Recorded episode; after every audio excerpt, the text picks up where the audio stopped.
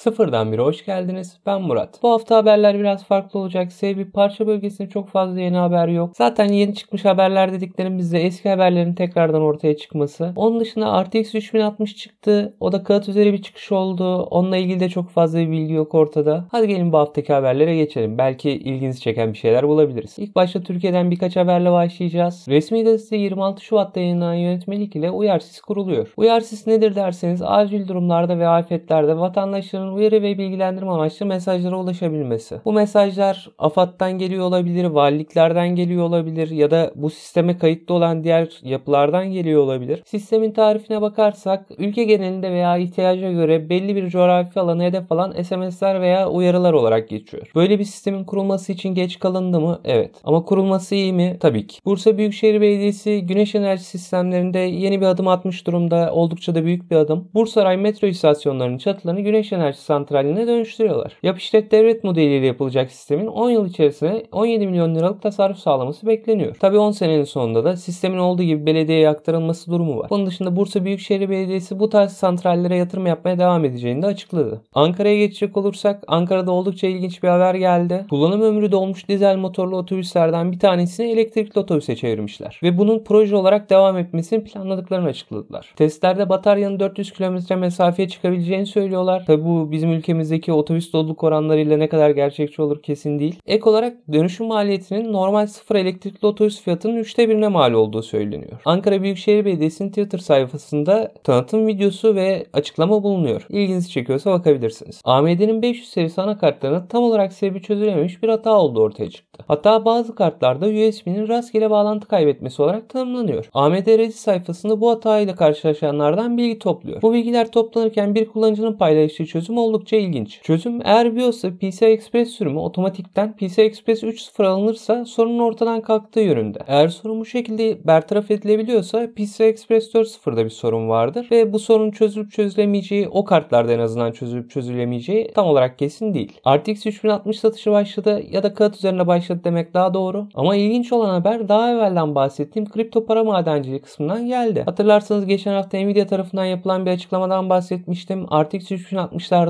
madencilik hızının yarı yarıya düştüğünü söylemişlerdi. Bu düşüşün sadece Ethereum için geçerli olduğu ortaya çıktı. Diğer para ürünleri için madencilik tam performansla devam ediyor. Ek olarak Nvidia'nın madencilik için çıkarttığı kartların düşük olan versiyonunda GTX 1660 GPU'sunu kullandığı söyleniyor. Yüksek olan versiyonda ise RTX 2070 GPU'sunu kullandığı söyleniyor. Pek çok kişinin bildiği üzere Mark Zuckerberg Apple'ın getirdiği yeni kurallardan sonra oldukça agresifleşmiş durumda. Apple'ın getirdiği kurallar tamamen kişisel verilerle ilgili kurallar. Bu olaydaki şu anki son perde ise Facebook tarafından YouTube'da paylaşılmış olan bir reklam. Reklam filminin adı Türkçe olarak iyi fikirler bulunmayı hak eder. Ve açıkçası YouTube değerlendirmelerine bakarsak bu reklam oldukça geri tepmiş gibi. Nedeni ise beğenme sayısı 29 iken beğenmeme sayısı 471. Bu da benim baktığım saatten bahsediyorum. Şu anki durumları tam olarak bilmiyorum. Ek olarak video yorumlara kapatılmış durumda. Bu bilgiyi nasıl yorumlarsınız size bırakıyorum. WhatsApp ile ilgili Facebook'tan bir açıklama geldi. WhatsApp'taki son durum aynen şöyle. 15 Mayıs'tan sonra yeni sözleşmeyi onaylamayan hesaplar 120 gün boyunca pasif hale gelecek. 120 günün sonunda hala onaylama olmaz ise hesap kalıcı olarak silinecek. Açıkçası bu durum pek çok kullanıcıyı WhatsApp'tan uzaklaştıracaktır. Zaten geçtiğimiz dönemde bayağı bir yüksek sayıda kullanıcı kaybettiler. Peki bu şirketlere nasıl etki edecek? Sonuçta küçük şirketler şu anda WhatsApp üzerinden kullanıcılarıyla iletişime geçer durumdalar. Açıkçası bilemiyorum. Ama bir önceki habere bağlayacak olursak Facebook'un Apple'a karşı söylediği küçük işletmeleri zora sokuyorsundu. Bu sözleşmeyi dayatarak da kendisi küçük işletmeleri zora sokuyor. Yani her şey normal devam ediyor. Yıllardır Twitter paralı oldu olacak muhabbetleri döner durur. Hafta içerisinde Twitter tarafından yapılan bir sunumla Twitter paralı oldu. Tamam herkes için değil.